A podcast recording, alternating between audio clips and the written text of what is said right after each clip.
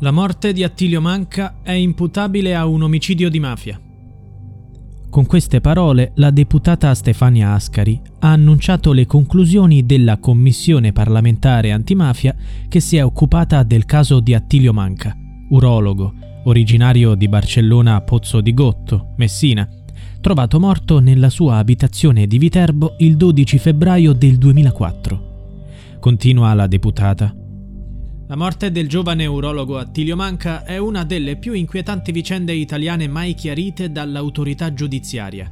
Il caso fu inizialmente ritenuto un'overdose e poi archiviato come suicidio, ma i suoi genitori, attraverso i loro legali, sostengono la tesi secondo cui Manca sarebbe stato ucciso per coprire un intervento subito dal capoclan di Cosa Nostra, Bernardo Provenzano, a Marsiglia. Le conclusioni non soddisfacenti a cui le indagini e procedimenti sono giunti hanno spinto la Commissione antimafia a occuparsi del caso. Alla luce dei fatti emersi durante l'inchiesta e della rilevata incompatibilità logica e fattuale delle circostanze con le ipotesi del suicidio o di una morte per overdose accidentale da volontaria assunzione di eroina, la Commissione ritiene che la morte di Attilio Manca sia imputabile a un omicidio di mafia, confermando le ipotesi della famiglia Manca. L'ipotesi della famiglia e dell'antimafia è che l'urologo siciliano abbia operato l'allora boss latitante Bernardo Provenzano in una clinica di Marsiglia, arrestato poi nel 2006 e morto nel 2016. Manca, forse, avrebbe riconosciuto l'uomo che si presentava con un falso nome e per questo Cosa Nostra avrebbe deciso di eliminarlo. La commissione antimafia si è soffermata su una intercettazione dove si sente una frase sconvolgente. Fategli una doccia al medico. A parlare erano i gregari del boss Bernardo Provenzano. Il medico da punire era Attilio Manca.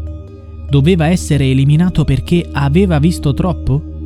Dopo tutti questi anni tornano di attualità la latitanza di Bernardo Provenzano, lunga 43 anni, e la rete di protezione che ha permesso al boss di operarsi in Francia. Anche lui fu aiutato, sostenuto e protetto come Matteo Messina Denaro, l'ultimo carnefice delle stragi di Cosa Nostra arrestato il 16 gennaio scorso dopo 30 anni di latitanza. Messina Denaro, come Provenzano, era malato e i carabinieri del Ross lo hanno arrestato mentre era in una clinica privata a Palermo per delle cure. Il boss è condannato, tra l'altro, all'ergastolo per le stragi di Capaci e Via D'Amelio, che hanno tolto la vita ai giudici Giovanni Falcone e Paolo Borsellino. Sono arrivati diversi appelli da parte delle famiglie delle vittime, che hanno invitato il boss a parlare, compresa quella dell'urologo Attilio Manca che avrebbe operato l'altro capo di Cosa Nostra, Provenzano. L'arresto di Matteo Messina Denaro e le conclusioni della commissione antimafia fanno iniziare un'altra storia, come ha detto la madre di Attilio, Angela Manca. Spera in quella verità che per le famiglie è sempre stata chiara. Lo specialista, conosciuto in tutta Italia per l'utilizzo delle tecniche più moderne per curare il tumore alla prostata, venne trovato con due buchi sul braccio sinistro nella sua casa di Viterbo. Lavorava all'ospedale Belcolle. I genitori hanno subito fatto notare che il loro figlio era mancino. Come poteva iniettarsi l'eroina con la mano destra? Poi sono emerse le immagini del cadavere, con la faccia gonfia, il naso rotto e molti lividi, come se fosse stato brutalmente picchiato. Da allora ci sono stati dubbi, mezze verità, contraddizioni, ma nessuna giustizia per la misteriosa morte. L'unica persona ad aver affrontato un processo è stata Monica Mileti, accusata di avergli ceduto la droga la Mileti, dopo una condanna in primo grado, è stata assolta dalla Corte d'Appello di Roma il 16 febbraio del 2021 perché il fatto non sussiste.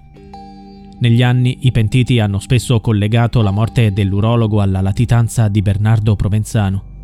Perché questa strada non è mai stata seguita? La speranza è che l'arresto di Matteo Messina Denaro possa svelare le verità finora inconfessabili.